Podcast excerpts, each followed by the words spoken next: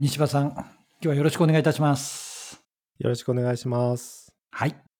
で、私は、まあ、西場さんと、でもだいぶ前ですね。もう4年ぐらい前ですか。そうですね、コロナの前なので、だいぶ前ですね。そうですね。以前何回かお話しさせていただいたことはあるんですけれども、お久しぶりということと、あとその時と会社も変わってるので、またいろいろとお聞かせいただければと。あ、よく考えたらポジションも違いますもんね、その当時とは。そうですね、その当時とポジションも全然違いますし、会社の業界とか領域とかも全然違うんで、まあ、ガラッとやってること変わったかなと思います。そうですねはい。はい、じゃあそこら辺の話もおいおい聞かせていただければというふうに思います。はいということで、これから1時間から1時間半ぐらいになるかと思うんですけれども、お付き合いいただければと思います。はい、よろしくお願いします。はい。では、私は結構存じ上げているところもあるんですけれども、これ、ポッドキャストでも配信されますし、記事にもなるということで、はい会社と、あと西場さん自身のご紹介をお願いしたいんですけれども。はい、三三株式会社で執行役員をやっている西場正弘と言います。本日はよろしくお願いします。で、まず会社の紹介なんですけれども、三三株式会社というのはですね、もう今17年目ぐらいのベンチャーになりまして、主にその営業 DX っていう領域でプロダクトを作っています。で、一番大きなメインのプロダクトは三三と呼ばれるプロダクトで、もともと名刺管理からスタートしてるんですけれども、営業を強くするデータベースとして、まあ、様々な機能やデータを蓄積していく仕組みっていうのを搭載しているようなものになっておりますと。まあ、よく世の中の営業 DX って呼ばれるようなところにドンピシャに刺さるようなプロダクトかなと思います。で、私自身はですね、今担当としましては、開発組織ですね、今、技術本部と呼ばれている開発組織があってですね、まあ、三々株式会社に所属しているエンジニアは全員そこに所属するような形になってるんですけれども、大体500名ぐらいのメンバーが在籍しているような組織の組織マネージメントの責任者として VPOE をやっています。また、プロダクトの方はですね、複数の、今、三々株式会社自体は複数のプロダクトを開発しているんですけれども、そのうちの三々事業部と呼ばれるところにある、三々と呼ばれるプロダクトの VPOP も担っています。はい、わかりました。で、あとは西場さん自身、今までの経歴とか含めて、ごあ自身のごはい紹介もお願いしたいんですけれども。はい。私はですね、もともとコンピューターサイエンスと数学の応用の領域で、まあ、博士まで行っていて、まあ、そこで数値計算系の C プラを使った数値計算系のライブラリーを研究のためにも開発していましたし、卒業後はメガバンクでクォンツと呼ばれるような業務に携わっていました。本当に最初の3年から4年ぐらいは C プラを使っていかにそのモンテカルロシミュレーションを使って確率微分方程式をいかに早く解くかみたいな開発の数学的なモデリングとそれの実際の数値計算のライブラリーを開発するというような業務をしていました。で、その後、事業会社に、医療系の事業会社に転職しまして、そこで機械学習エンジニアとしてのキャリアを、キャリアチェンジしました。で、その会社結構面白くてですね、この及川さんとも 以前話した時もその会社に所属していて、まあ隠してもあれなんで M3 という会社なんですけれども、M3 は非常に面白くてですね、機械学習エンジニアでありながら、目標が利益貢献額というような目標を持つんですね。で、僕が当時機械学習をやり始めた時っていうのはまあ7年ぐらい前で、まあ、POC が世の中流行っていたっていうか、機械学習を使っていろんな POC をやっていくっていうようなフェーズだったんですけれども、僕はもう利益貢献額っていうのを持っていたので、新しいものを作って、その世の中に出していくっていうことが僕のミッションになっていました。で、その中で、やっぱり機械学習を使ってユーザーに価値を届けるっていう時に、その時は明確にプロダクトマネージメントとは思ってなかったんですけれども、顧客の課題を解決しないといけないと。How よりも顧客課題の方が大事っていうところで、顧客課題をヒアリングしに行くとか、まあ、クライアントの方にいろいろ話を聞かせてもらって、課題、解決すべき課題を見つけに行くみたいなことをやっていく中で、まあ、徐々に徐々にプロダクトマネージャーっていうような役割も担うようになっていきました。で、前職の M3 ではいろいろやらせてもらって、最終的には事業責任者みたいな立場にもやらせてもらったんですけれども、もっと大きな、M3 はビジネス的には大きいんですけれども、まあ、少数精鋭っていうこともあってですね、まあ、組織っていうのはそこまで大きくなかった、僕が関わってた組織っていうのはそこまで大きくなかったんですけれども、もっと組織マネジメントをやっていきたいなと思って、2年半ぐらい前に三々株式会社に転職しましたと。で、転職した当初はですね、研究開発部っていうところで、機械学習だとか、まあ、いろんな様々なアルゴリズムを開発していくような部のマネージャーをやっており、2年ぐらい前から VPOE をやって、で、今年の年明けぐらい、1年ぐらい前からプロダクトの方も見るような形になっています。はい。そんな感じでしょうか？すごい面白かったです。はい。なんかすごい経歴、まあ個人の西場さんの方からお話を聞かせていただきたいんですけれども、はい、結構職種が大きく変わっているんですけれど、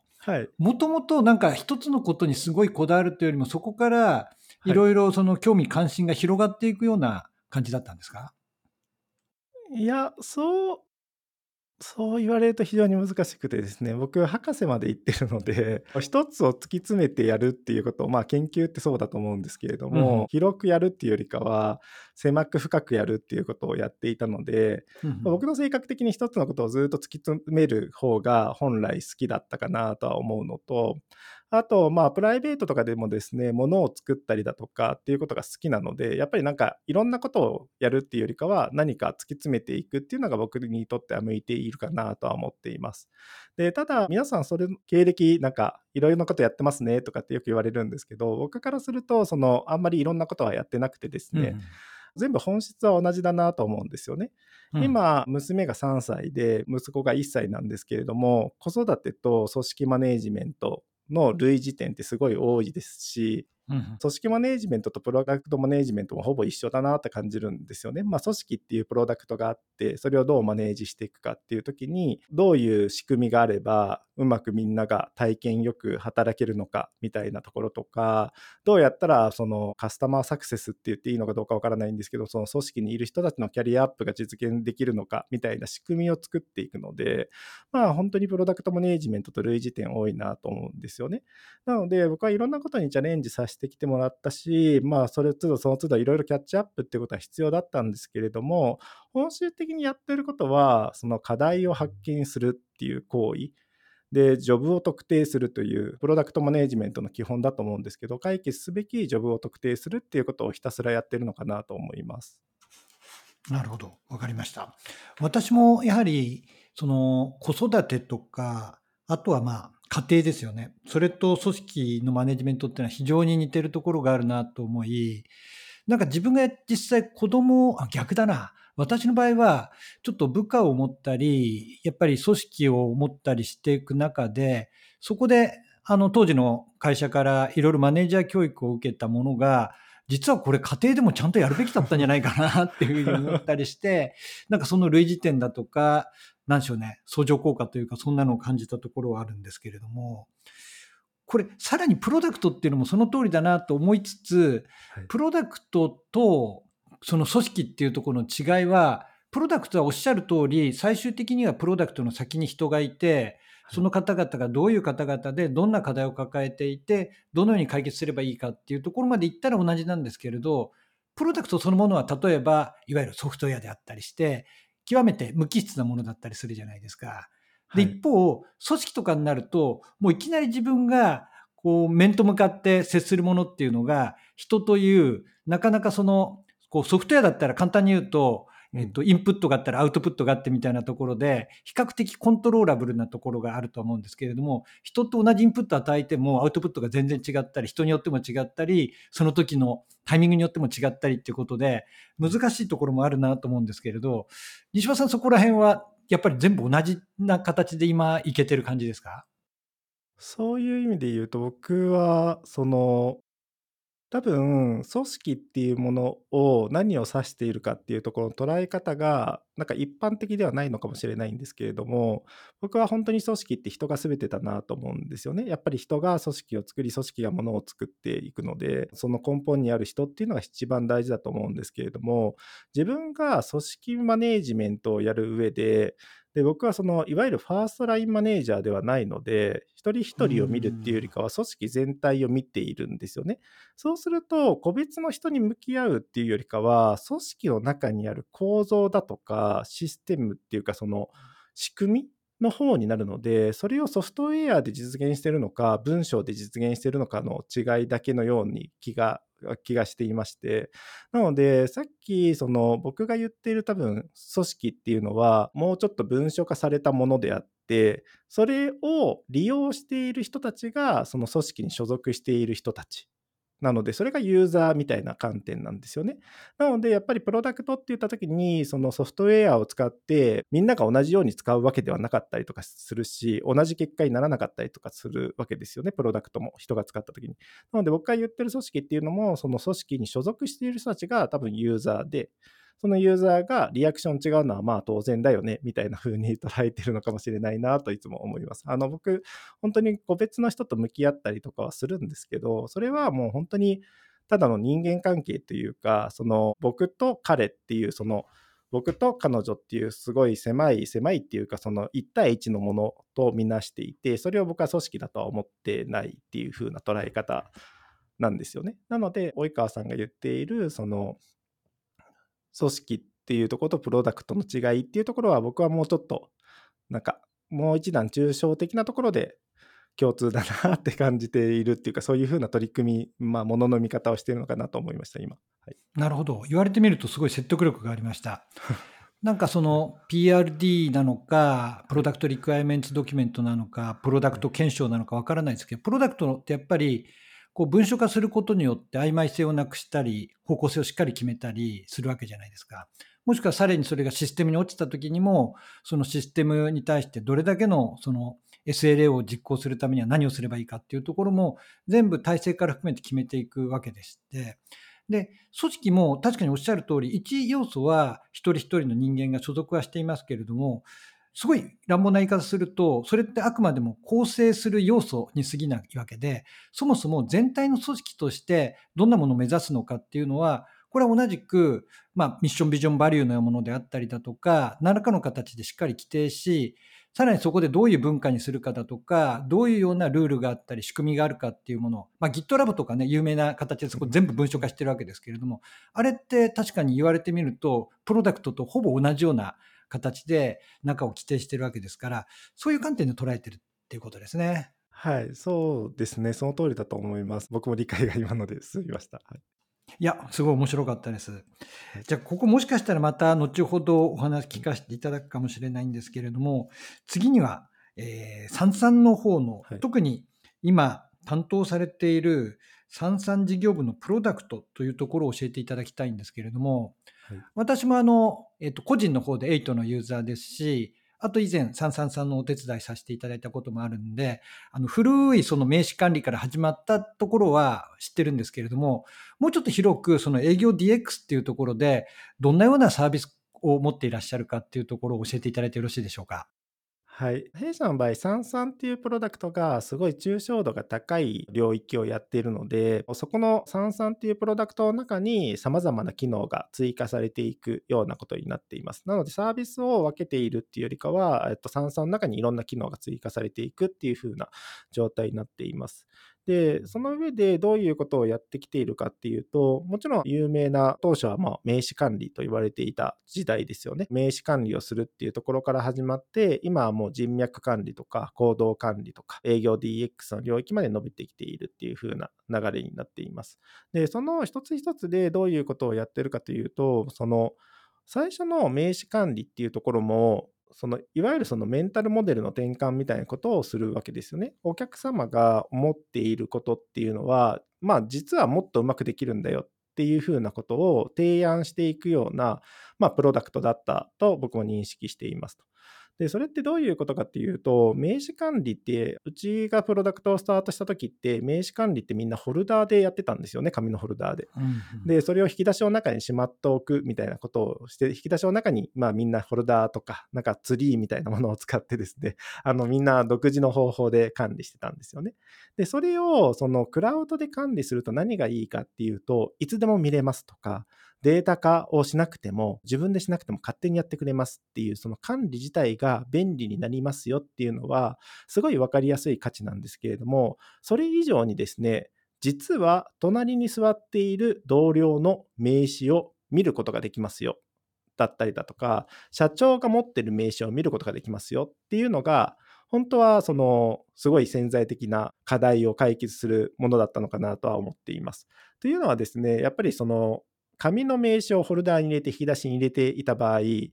き出しを開けて見ていいと誰も思ってないわけですよね。うん、もう勝手に社長の引き出しを開けて名刺を探すとかってもう怒られるに決まってんじゃんってみんな思うわけですよ。なので名刺って他人とあんまり共有しづらいものっていうのが当たり前だと思っていたしみんなはそれが普通だと感じていたわけですよね。ただ僕らがクラウドでみんなで管理したら実はその不便さっていうのは解決できる不便で別に共有できるじゃんっていう引き出し開けるのはやっぱり良くないけどみんなでクラウド上に保存してるんだからみんなで見るっていうのは心理的ハードルが全然違うわけですよね。でそういうふうなその本来はそのみんなが当たり前だと思っていた、諦めていたようなところをガラッと、まあ、実は解決できますっていうのを示しているというところですね。で、それをやっていくと、チームでみんなで使う価値も出ますっていうところです。で、ここで面白いのが、個人で使ってても、まあ、データが勝手にされて、クラウドで検索できて便利。だけど、チームで使っ、まあみんなが個人で使ってるからこそ、チームで使うと情報共有がスムーズにできるっていう広がりが生まれていく。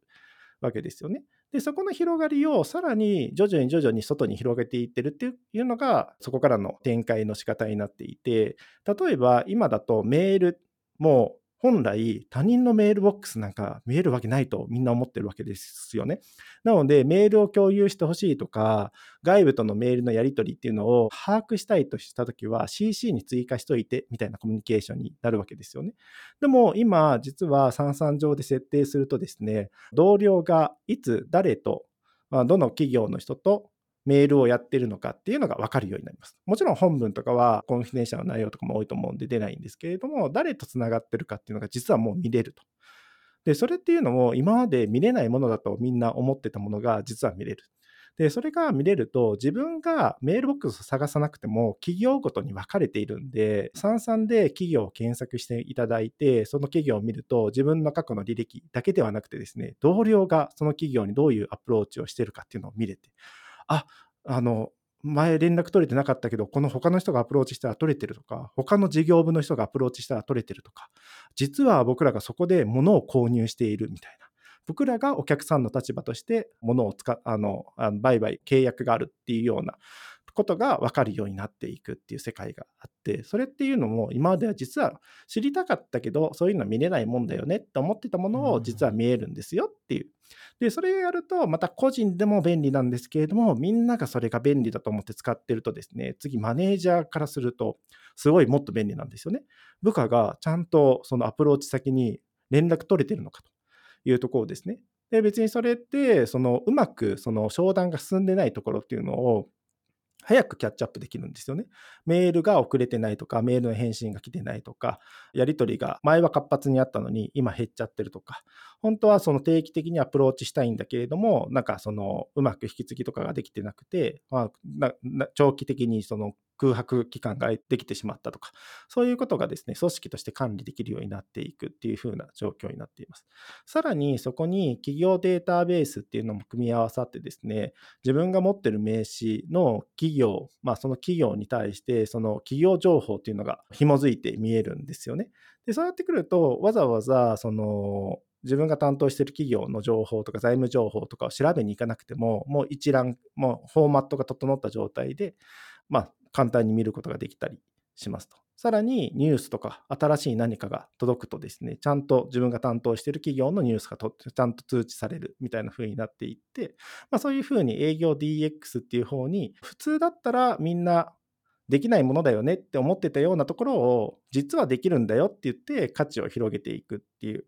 こととさらに個人で使っても便利だけどまあ個人で使ったら便利だからこそみんなが使っていて、みんなが使ってるからこそできる価値っていうのを生み出しているっていうのが、まあ、プロダクトの今の状況です。はい、なるほど。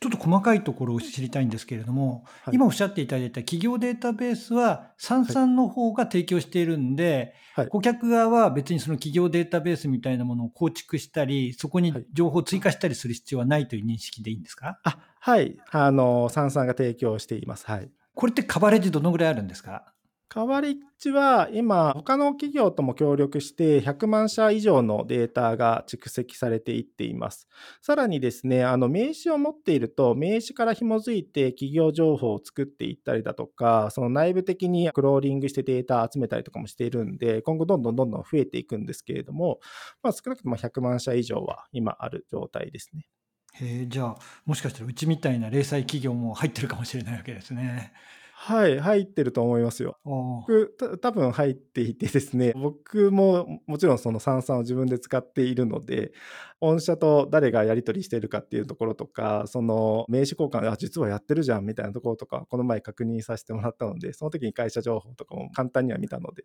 ああ、そうなんですね。あの怖いな。どんどんどんどん溜まっていくっていうような状況です。はい。なるほど、わかりました。もう一つ聞きたいんですけれども、まあ、非常に今のこう展開の仕方は面白かったんですけれども、はい、一方で、その名刺起点じゃないやり方としては、はい、いわゆる CRM っていうのも同じようなことができると思うんですけれども、はい、今のその三々プロダクトと、い。わゆる典型的な CRM の違いっていうのは何になるんですか？僕ら CRM だとは自分たちのことをあまり思っていないんですよね。なので CRM って呼ばれるものとか SFA って呼ばれるようなものと住み分けができているのと共存ができていると思っています。で、やっぱり僕らって名刺とかメール、今だったらメールの接点とかも取ってるんですけれども、それって企業にその所属するとみんな支給されるものですよねと。メールって全員が使うじゃないですか。メール、まあエンジニアってあんまり名刺使わないって言うんですけど、ただ全員名刺持っていて、で、イベントの時とかは使ったりとかするんですよね。あんまりその普段のその開発業務では名刺は使わないだけであって、名刺は持っているし、まあ役職が変わったら名刺支給されますし、で、それをイベントの時とかに使ったりとかするわけですよね。なので、名刺管理って実は全社的な話なんですよね。で、えっと、その営業組織だけが使うとか、一部の組織だけが使うみたいなプロダクトではなくてですね、名刺をみんなが支給されて持ってるのと同様に、三々っていうのは全社で使いますと。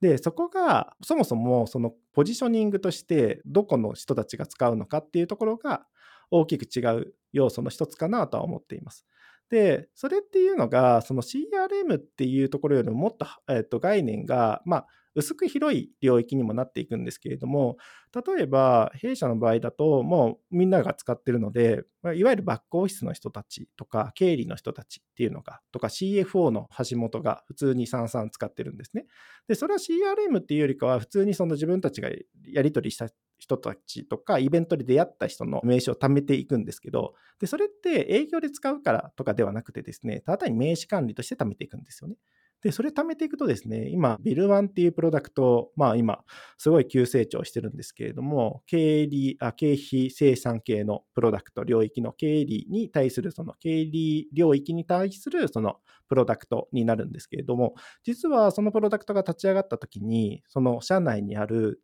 まあ、CFO の橋本が交換していた名刺とかを元に営業をアプローチをしていくっていうようなこともするわけですよね、人脈を生かすと。なので CRM っていうよりかは、もっとまあ普通に名刺管理とか接点管理、メールとかの人脈管理みたいな概念でやっていくと、まあ、いろんな時に役に立つよねみたいな使われ方なので、入り口が全然違うっていうようなイメージですかね。特に SFA とかだともっと分かりやすいかもしれないんですけど、その SFA とかだと案件化がされた時から使う、案件管理になるんですけど、僕らその案件とか関係なしに幅広く 人脈っていうところを管理していくっていう領域になるので、共存できるし、相乗効果も高いかなとは思っています。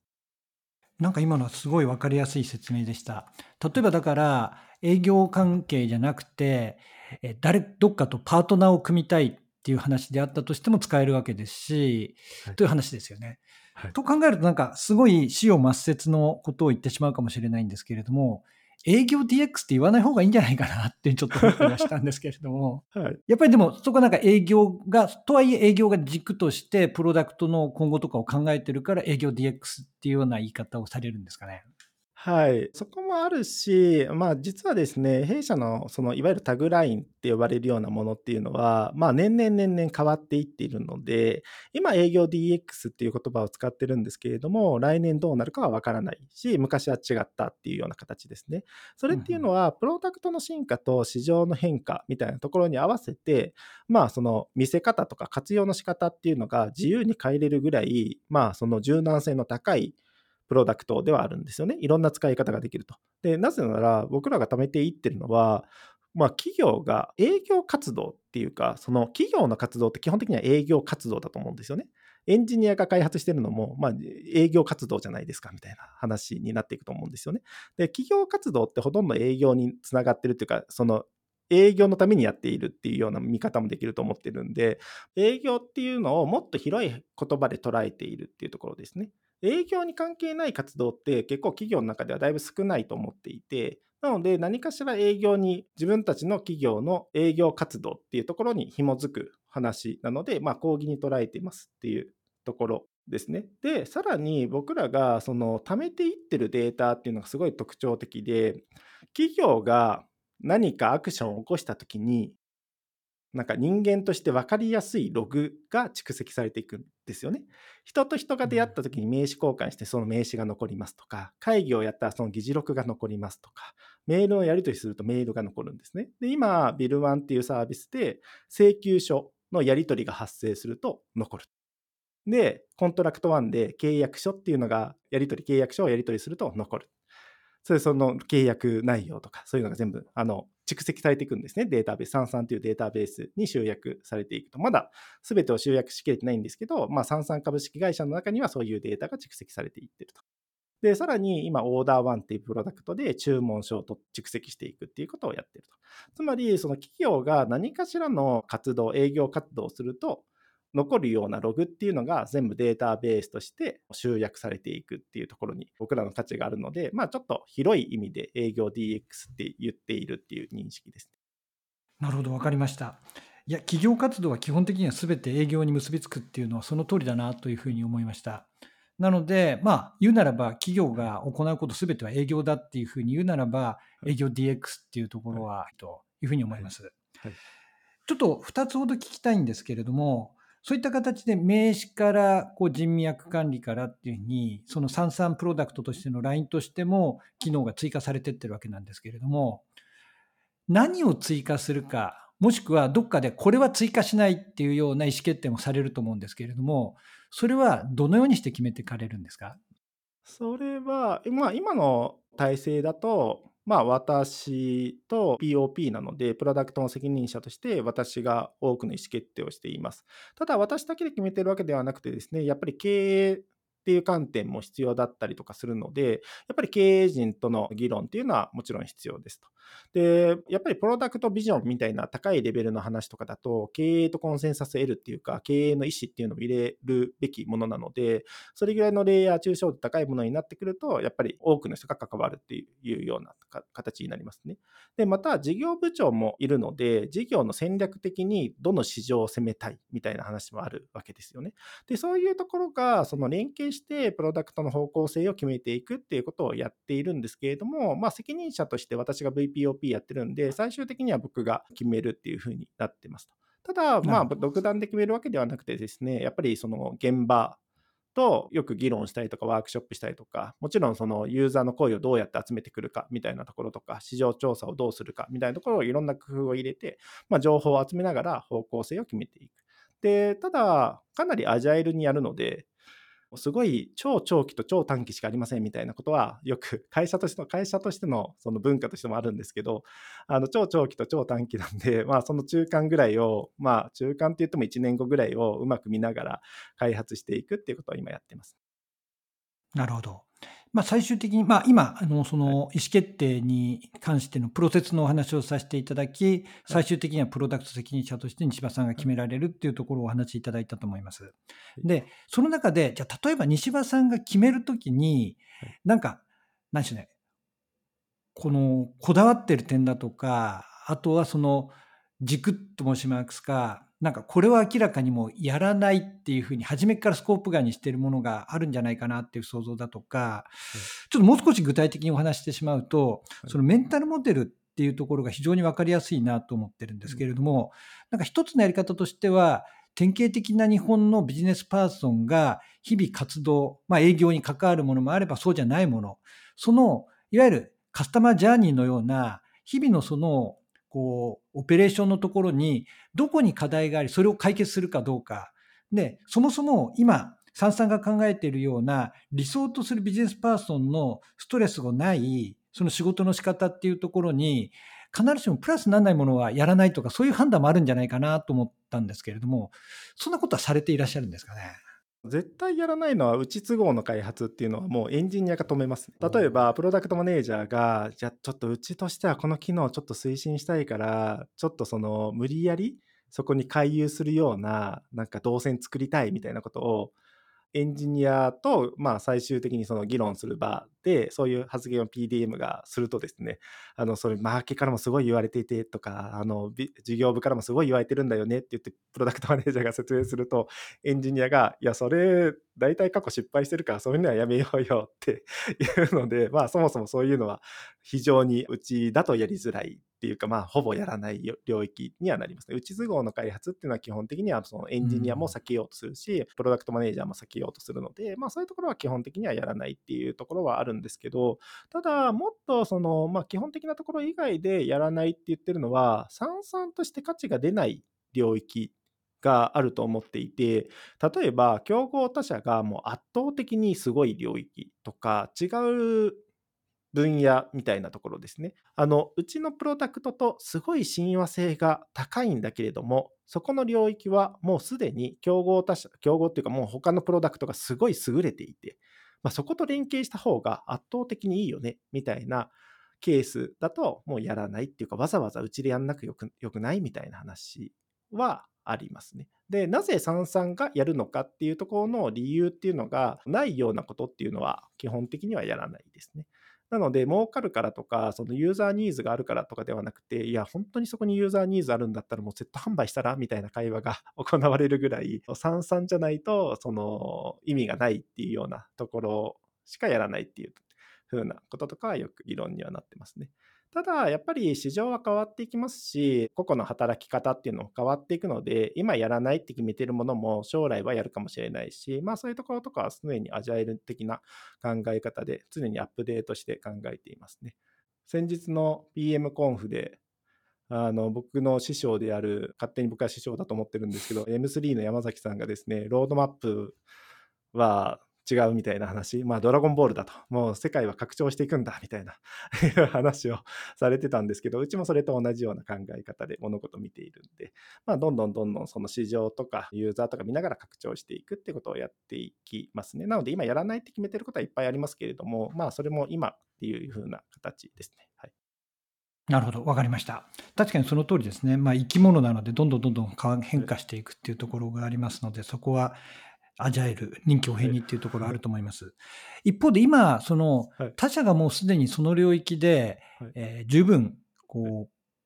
お客さんに使ってもらえるものを出しているからっていうのは、その通りだなと思いつつ、お客さんからすると、でも、なんか別のサービスを契約するんではなく、三々の機能としてあるといいなっていうような話もあると思いますし、また、基本的に三々でもはやプラットフォームだと思うんですよね。で、プラットフォームって自分たちのプラットフォーム領域に自分たちがアンコントローラブルなものが入ることを基本嫌がり排除する。パートナーシップみたいなのも組んでいたとしても、常に好きあればそのパートナーシップ解消し、その部分自分たちでやろうというふうに思うことって多いと思うんですよ。例えば営業領域もそうだと思いますし、HR テック領域も最初は採用だけとかって言ってたのが、採用で抑えたならば、その後、社内の人事のところに手を広げるだとかっていうのもやりますし、会計領域をやっていたと思ったならば、その会計領域から広げて、普通に労務管理をやったりするような SARS も出てきてるっていうことを考えると、やっぱり横に染み出していくっていうのは、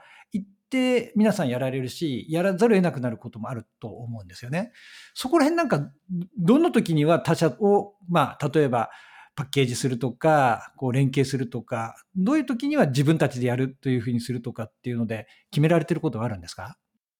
それで言うと、明示的に決めてるっていうものはあまりないんですけど、そもそもうちプロダクト API をもう公開してたりとかするので、まあ普通に他の会社がうちの API 叩いて接続するとか、あとはその大企業さんとかですと、基幹システムを自社で開発されてると思うんで、まあそこの基幹システムから、えっ、と、弊社の API を呼ぶみたいなこととかもされますし、で、さらに弊社が持ってるのって強みっていうのは、まあ一番データのユニークさっていうところもあるんですよね。で、そのデータを他のシステムと連携するためのサービスを僕らがもう自分たちで提供してたりとかするんですよね。なので、例えばセールスフォースさんと一緒に使いたいみたいな話になると、 Sansan Data Hub っていう機能がありまして、それを使ってもらえると、 Sansanからで、あの、セールスフォースにデータを送れるんですよね。しかも、ちゃんと名寄せされるっていう風な データが正しく連携されますよっていうところもテクノロジーの力でちょっといろいろと、特に研究開発領域のプロフェッショナルたちが作ったアルゴリズムでうまく解決されますみたいなことを提提供しているんで、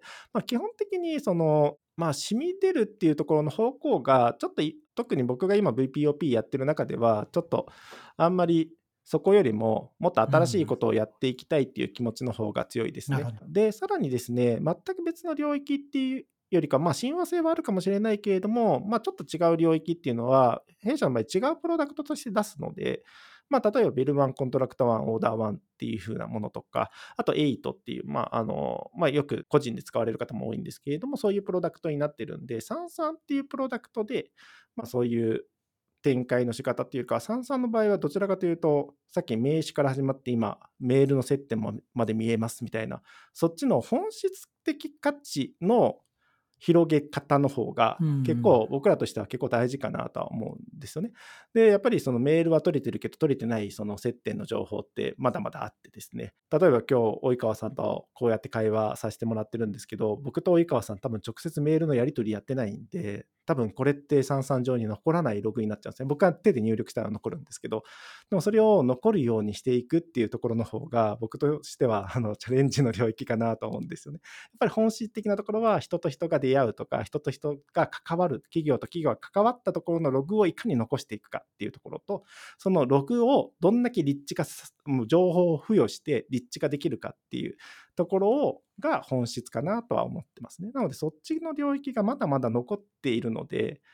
そこをもっとチャレンジしていきたいなとは今、現状のフェーズだと思ってますね。はい、なるほど。プロダクトってやはりこの垂直の進化と水平方向の進化があり、はい、私が言った染み出すのは横方向だったんですけれども、はい、日馬そうおっしゃってるのは縦の、おそらく、まあ企業人としてそのコネクションというものの、そのデータを拡充し、その活用を考えるっていうところだけど、まだまだやることがあるんで、横に染み出す必要はないっていうようなことをおっしゃってる感じですよね。そうですね。まあ、もっと言うと僕ら、僕らの中で横っていうのがやっぱりその接点の情報が僕らにとっては横で、接点の情報を増やすっていうのが横で、それのデータをリッチにしていくっていうのが縦みたいな感覚がすごい強いんで、なるほどなるほどよく言う一般的な横よりも僕らはちょっと横の見方がちょっと違うっていうのが、まあ、社内では横って言ったらそっちを指しちゃう、なるほどなるほど。はい、じゃあスコープをかなり絞っていて、もう唯一無二の存在になっているわけですけど、さらにその強みを生かすって感じで考えていらっしゃるわけですよね。